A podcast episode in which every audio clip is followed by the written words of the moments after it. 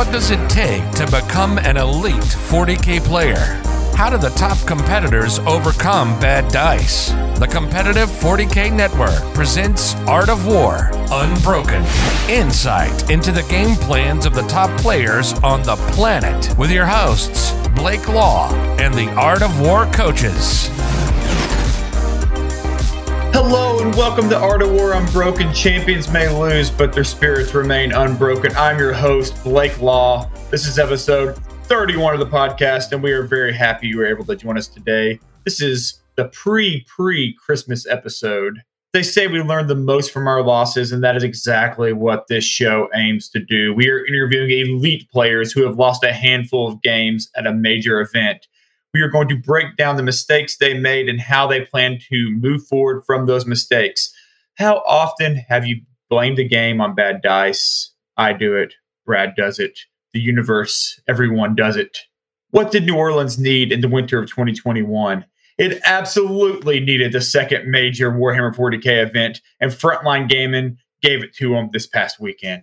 We're here to talk about it. Our guest piloted his beloved, I guess, Imperial Guard, Astra Militarum, whatever your flavor is, at the event, and we were talking about his game versus Dark Angels.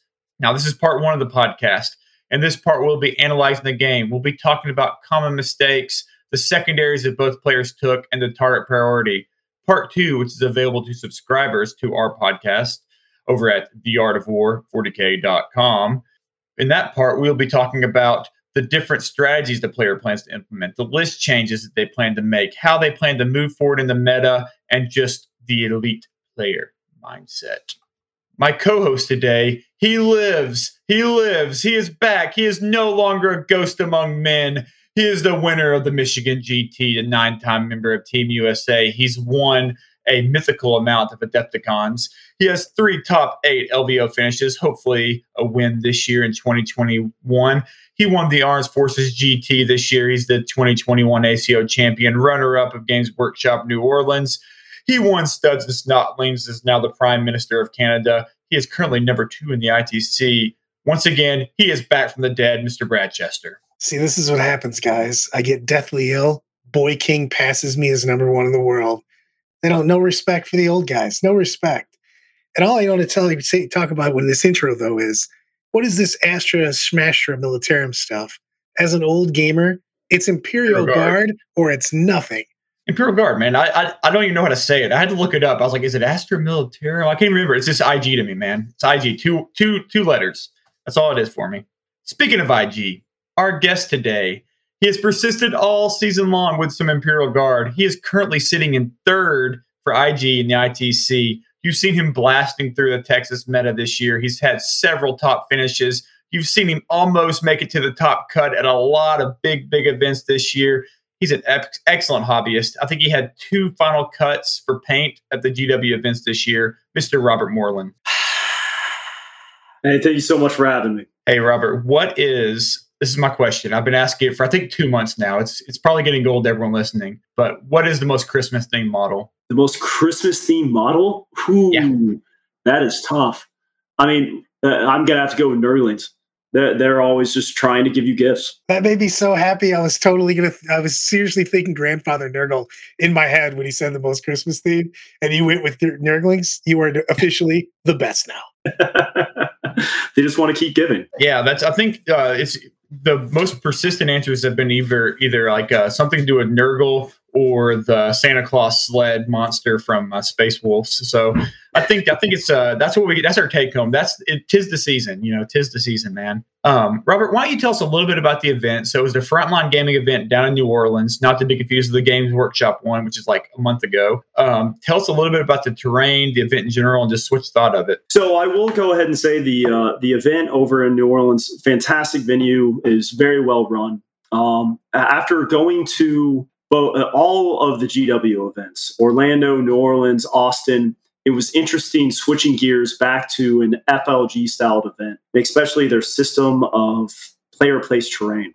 Uh, so that that ended up adding a significant amount of, I guess, it, it, really just an extra layer to um, all the nuance. What are your what are your thoughts on that? To interrupt, I apologize on that, but like that's that's people don't understand that haven't been to those two types of events that the event is literally completely different because of player place terrain versus the set GW style terrain.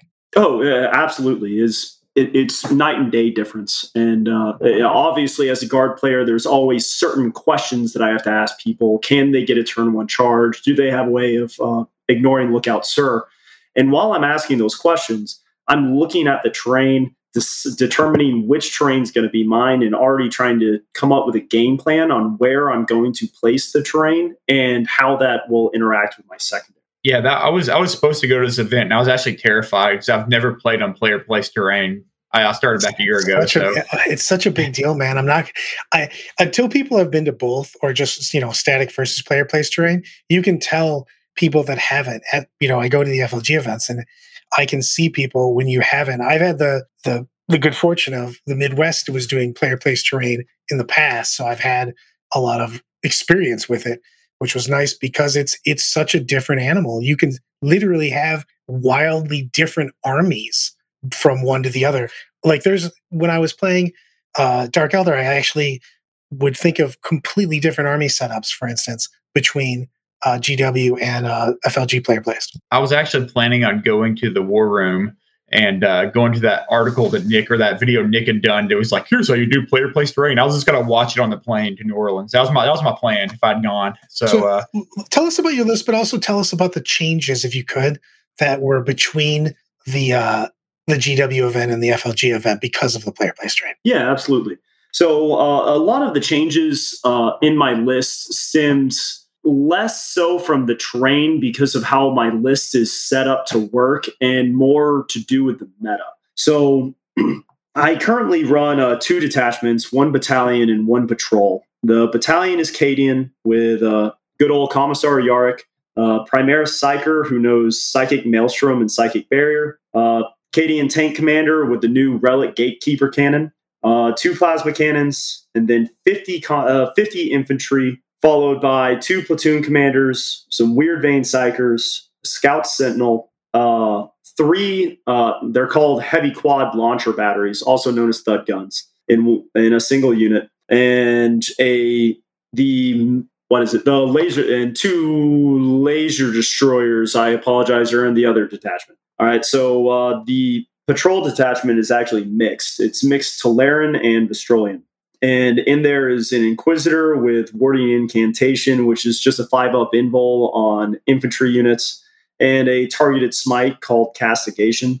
And then two Tallarn tank commanders with Demolisher cannons and plasma cannons, uh, just two five mans of Scions, and uh, a one two man unit of laser destroyers that are Vostroyan, and a Manticore with full payload that is Vostroyan. So you're just sitting back blasting people and doing some Psyker stuff. Real quick for everybody though, to, give me the difference between the the regiments on that. Is just what between Katie and Vostroyan. Why did you yeah. choose each one on that? Yeah, absolutely. So um, the I'll go ahead and go over the patrol, the mixed patrol first, because that's usually what kind of catches people off guard. So Tallarn tank commanders have a regiment specific tank order called Get Around Behind Them and that allows them to move six inches either before or after they shoot, and it does not affect uh, grinding advance. So that allows me to peek around corners, shoot you twice, and then go back out of line of sight. Uh, that ends up giving me a lot of flexibility, and most importantly, my tanks never die.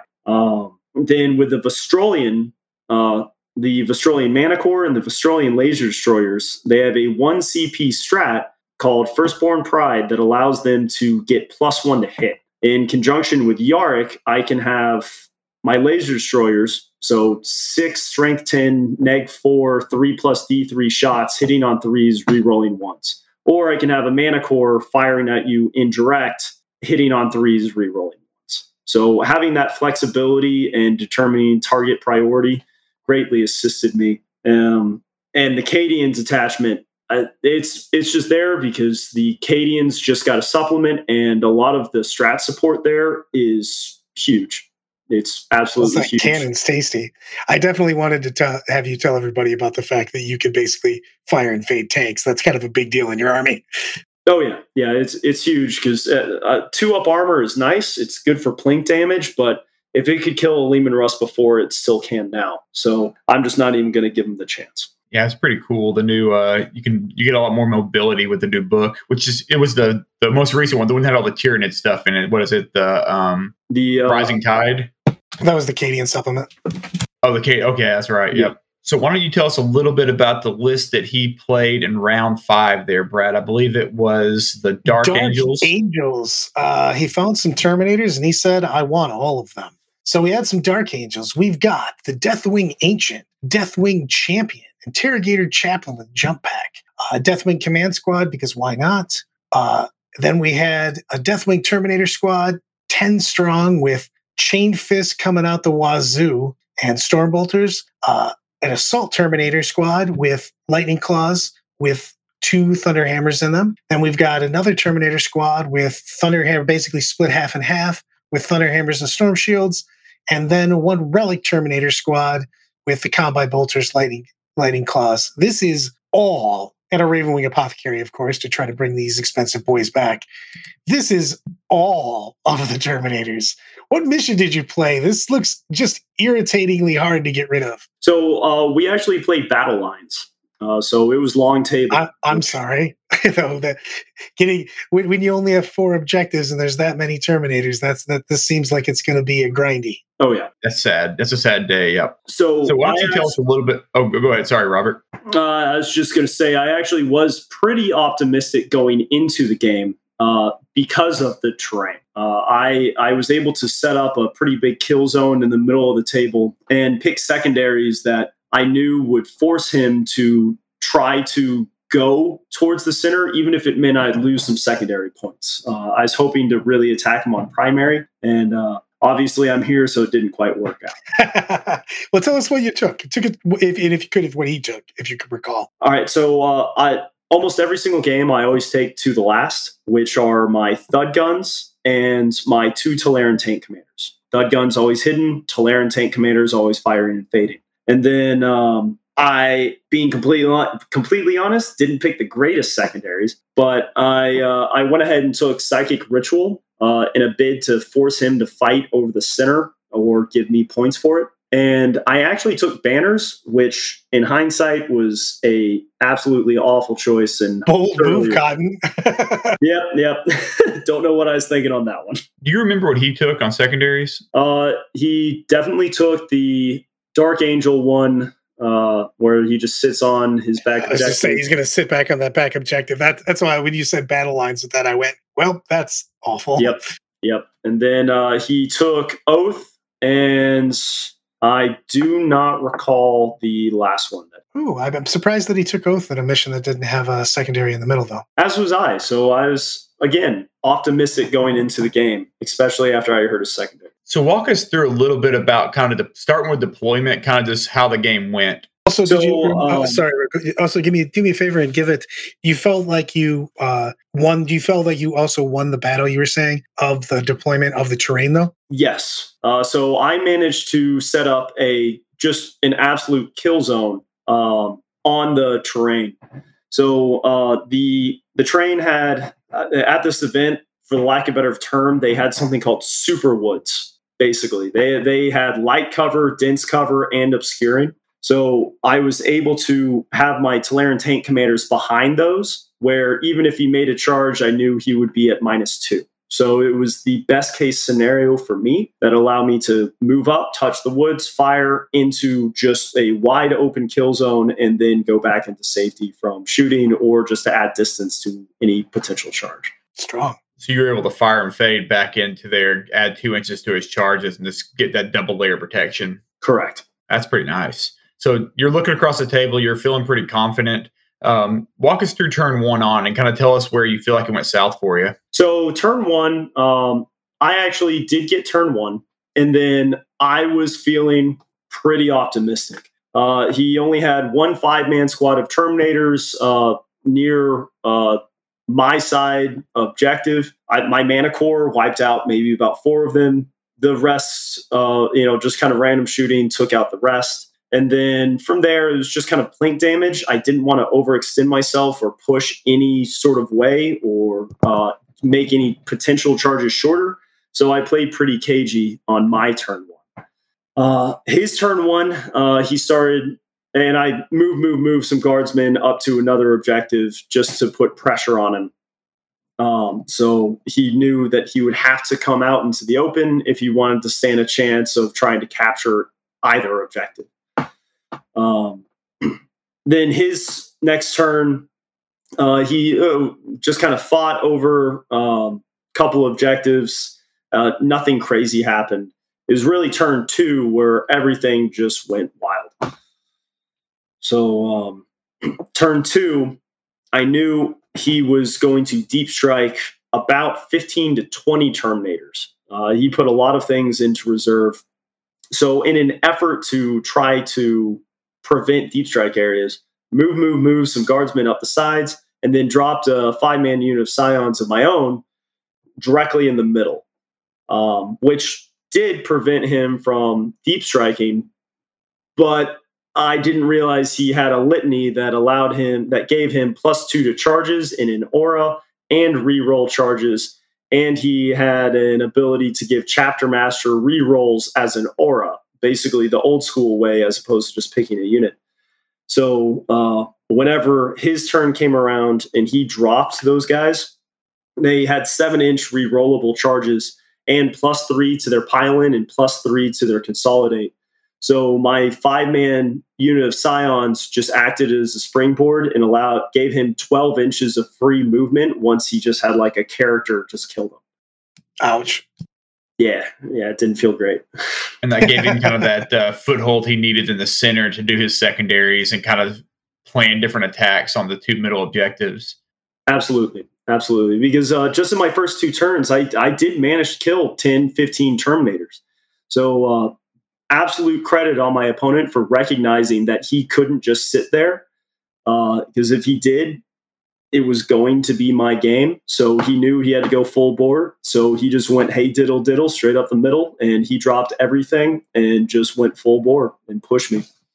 And it was more than a, what I could handle. So from there, were you able ever able to get a foothold back on the game, or what was your plan once he kind of catapulted and had this a big block of stuff right there in the middle? What what did you have left looking across the table from him, and what was your thought on how to regain that middle because Banners is toast at this point, I assume. Oh yeah, yeah, one hundred percent. Uh, because all my big guns had to be focused in the middle, because uh, that's that's always going to be guard's biggest weakness. If you slap one of my tanks, I still don't have a way of uh, falling back and shooting. So um, he was able to really get right there in my lines, and that's what I thought would be beneficial to me, this the super woods, with light cover, dense cover, and everything, ended up being to my detriment because it just gave his Terminators a cover save and minus one to be hit. Um, so what I was hoping to use to save the day, which it, they did help me out substantially, were my psykers. Is uh, I have those psykers in there as my melee defense.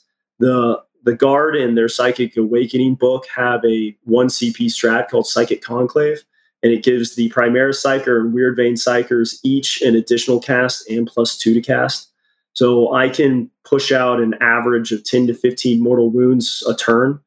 And uh, I, I was taking out terminators but it just wasn't enough. So uh, at that point my bid for success was at, at that point is really hope i roll hot and he rolls bad. But with with uh, him still having permanent transhuman, it messes up the math a lot. So plus the fact that it, the, the, one of the biggest problems, and I keep talking about this with guard when we talk about it, is unfortunately almost all of your tanks are also just made of blast too. So it's extra bad when you get touched because not only do you not have any sort of fallback and shoot mechanic, but you're not even firing into combat as would most other tanks uh, because of the fact that literally every gun you have is is a blast. Oh yeah, it, it, it hurts and it hurts bad. But I mean, I, I knew that was the risk I'd be taking running guard, and here I am still uh, still running guard. So Let's talk about the guard. The, the, the guard. Your thoughts about that, though, like your your overall, what you were thinking about is not moving, not going, jumping the gun on uh, the second part, but with the everything that you have in the move, move, move, as far as your overall game plan, was there any merit to being extra aggressive because of the fact that he had so little things on the board and just pushing even farther out with your move, move, move? So even if he makes those charges, he's still fairly far back.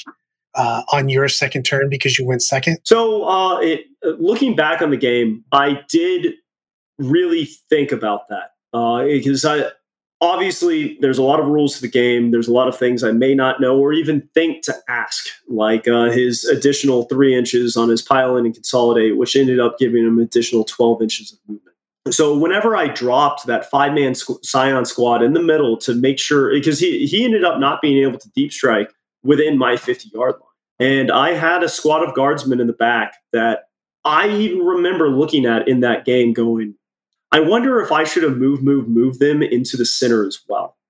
Uh, and if I had, then they all would have been forced to pile in and consolidate into that second unit, and they would have been stuck completely in the open. That's kind of what I was. Yeah, that's exactly kind of where I was going because I'm thinking to myself, you know, because you said he had so much stuff in reserve, and then after you had a pretty good first turn, if you could have kept him on that side for maybe one more turn, that could give you that extra time to not have him in the super woods and everything else mm-hmm. and give yourself i mean it's just a it could be a 15 plus point swing there because he's not on the objectives you get a, a full another turn of shooting and especially with the army that you're bringing another round of shooting is a freaking big thing you know what i mean? It's not like your your damage is insignificant and if he has to assault those like just like you were saying those are now in the middle. They're just standing there you know what i mean? Yep.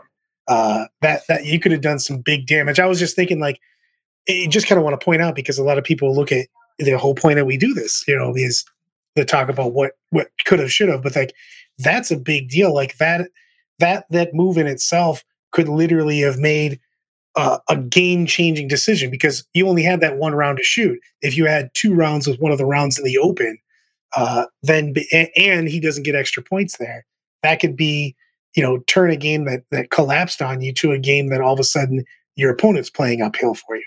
Uh, one hundred percent, I completely agree, and it it for the most part, I've always been used to whenever you have to screen for deep striking charges. Usually, you're looking at something like Vanguard Vets that had the fly keyword. So you're usually just one unit is usually enough, but even then, you may be giving them free movement. Uh, so with a lot of the melee threats that are out there now, you really don't want to give anyone any additional movement. So it may be, uh, especially in my case, where my infantry are so cheap and just itching to die. Um, having that second rank right there that can be piled in or consolidated into can, uh, just like you're saying, very well could have changed the game for me. I think you brought up another interesting point, though and that's that some some armies that are a little bit less played and still strong. For instance, I think Custodes is something up in that category, or like you know Dark Angels, where they never quite had their heyday, where they're the number one powerhouse army, but you know they still they're still good. They still slip through to these upper games. You know, there's there's sometimes a knowledge gap on some of those armies, and you just don't know quite what they do. At like some of the more niche stuff, like such as the plus two inch charge, or like um, you know custo telemons or things like that, you know? It's, it's a big deal. It's, it's also very mission specific on this because when you're playing battle lines, which by the way is my least favorite mission, uh, there's only you have like one option basically. You're taking that middle, and that's just what's going to happen. It's not like you can make these crazy tactical moves. It's almost about just what can I do to delay this and or take this, and we know what's going to happen. So, voice is going away there, guys. But uh, the the other thing I was going to talk about the move move move with it was there any uh, uh, thoughts of just straight trying to uh, because his army is fairly slow and it was going to deep strike of just setting up a double layer like you were talking about, but just actually pushing that first row and just trying to completely move block him uh, and just take the losses. So uh, I did consider that. Um, the only reason why I, I mean, it is risky, of course, because you're, it, you're, it you're- is it is risky. And knowing that he can also just wait until the next turn is why i hesitated. Um is uh, you know guardsmen have absolutely absurd movement for what they are especially with move move move. Um but he also uh, it's like every single terminator had storm bolters or lightning claws or both like it was so they just chewed through guardsmen uh so and it to me kind of went back to do I want to give him the free movement? And then can I afford to do that again for another turn? Is with the guard and what one of the guard's problems is the you know your basic guardsman which is one of the weakest units in the game um, but still has a lot of utility because of orders um, they are my primary point scorers so if I went ahead and just sacrificed everything to try to deny a deep strike, then I, I'm it would have been a much bloodier of a game, but I think he still may have gotten me on points. That's what I was worried about. I was just in my mind, I was thinking it because I was like, if you go for the riskier move, you still have the opportunity because you have so much lethality in that mission to maybe maybe that extra turn and a half basically is what it gives you. Gives you enough time to kill him where then he just doesn't have the the ability to push. But obviously it's it's a super risk. You know what I mean? That's Yeah. because if it doesn't work, then all of a sudden you're just kind of standing there in the back with no friends Yeah. and a couple tank commanders. Yeah, and that's a, that's really one of the issues with a lot of eighth edition codexes right now. Uh, they don't get to operate as intended back in eighth. Uh, and almost every eighth edition codex I've seen now, maybe with the exception being Tyranids because they just got such a huge update, they they've been forced to turn into these weird, almost technical type armies where if you end up making a mistake, there's just no way to come back from it uh, all the new codexes um, just have these abilities to to to help you fix a mistake where a lot of the eighth ed codexes just don't give you that. Agreed on that, my friend. Agreed on that. If you were to play this matchup again, knowing everything you know now, you're the, you're playing the same player, same list, everything. Do you feel like this is like a good matchup, bad, or pretty neutral matchup for you? I I would say less than ideal. So not quite neutral, less than neutral. So um, and I say that if I was playing the same player. Because uh, again, this goes back to absolute credit to my opponent. He recognized that he could not sit there. If he sat there, I would win. And um, he knew he just had to go all out, and he did. He he knew that if he didn't do that, he would lose. He, he it was on to him to take the risk. He took the risk, and it paid off for him. Uh, so uh, th- there are some little things I could have done differently, like double stacking that uh, you know a guard squad behind the Scion squad to try to delay. But with the permanent transhuman and still having four up and vulnerable saves, all it takes is a couple bad dice rolls on on my part. Then it, the game would still end up turning the same way. Now on the flip side, um, all it takes is me rolling average and him rolling average, and it very well could end up going my way. But that's the problem with the guard. You have to roll for every single little part. So there's a lot of opportunities for things to go wrong. Right. You have the variability on the number of shots and all that jazz, and that, that can get a little risky. I'm not gonna lie, that is my biggest thing in eighth edition, mostly eighth edition codexes right now, is random number of shots and no uh set most of the guns uh have lots of random damage, which drives me crazy. Yep. Yeah, it's like it's like you're shooting orc guns around here. You know, it's like just firing random cans at people. I'm I'm such a math nerd about that. It's I just look for uh basically sustainability. I just want it to be consistent all the time. I'd, I'd always rather shoot something that has a flat damage. I mean, the best damage in the game is literally three plus D three for me because it's so consistent. You know exactly what you're getting. Yeah, that's true. Yeah, I mean, you're you're guaranteed four, so that's you know you can just bank take it to the bank. Take me into the Well- Bradning, my friend. Take me into the Bradning. So for those who are first time listeners, part two was the Nick. I think we call. I don't remember. I called it something. Um, I don't even remember it now, but it's the Bradning. The traditional part two is the Bradning, the Brad hour, the witching hour, whatever you want to call it. It's where Brad goes blind. It's it's also the art of war after dark, where things get a little risque, things get a little weird. Brad goes Brad goes ham, just asking a bunch of questions. So uh, just uh, tune in for that. But before we get there, I have two more questions for Mr. Robert here. Robert, number one is when you sit down and you think about a game after a tournament, you're analyzing it, you're thinking about games you lost, games you won. What is your process for kind of going through a loss and figuring out what you want to do different next time? So the first thing I always look at are my secondary selection. Uh, I, I always look to see if there's something I should have picked differently. And I'll, I'll go through the secondaries and go through the game in my mind, going, if I had picked this instead, how many points would I have gotten? Um, so after looking at my secondaries, I look at the terrain and try to see if there's any way I could have tried to utilize the terrain a little bit better. Because um, yeah, I've always traditionally played very shooty armies. So hilariously, I don't even know the melee stats for a lot of units in the game because I just shoot them. Um, so after I look at that, I start looking at movement and more particularly my opponent's movement movement win or loss even if uh, even if i end up pulling the game through i think about okay if they had moved here i would have lost this game.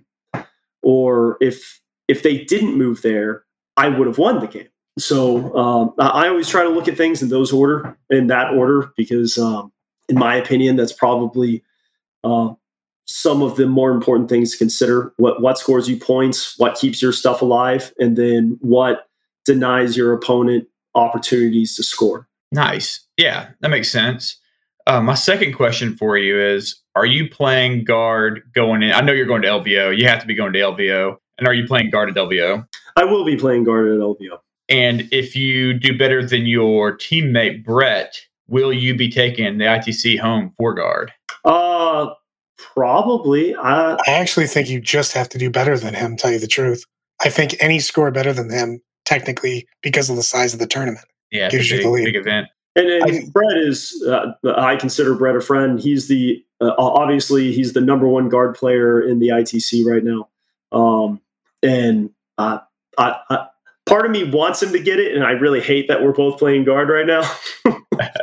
See, what you, what you should have said, however, is he's the number one guard player for now. would you would you like to have a matchup with him? Say it's like the final round of LVO, winner takes all. Would that be something you would enjoy, or like be like too much? God, how, how, how hilarious would that be though? It's a thousand person tournament and you randomly get the guard on guard match. Oh yeah, let me tell you, I'd be laughing so hard. yeah. the, the, rest of us would. yeah. yeah. It'd be a I, I would be watching that game for sure. I'll tell you that. I'd be over there all eyes on it. So well, Robert, thanks for joining us today. I look forward to hearing your answers to the Bradening, the Art of War After Dark, whatever you want to call it. Looking forward to it, man. Uh, sounds great. I can't tell you how much I appreciate y'all having me on. All right. Well, join us for part two, but make sure to check out our other podcast. We have The Art of War Vanilla Kiwi flavored with Steve Joel and the Boy King John Legend. Make sure to check it out. It is the number two podcast behind Unbroken, but it's definitely a good podcast. You listen also.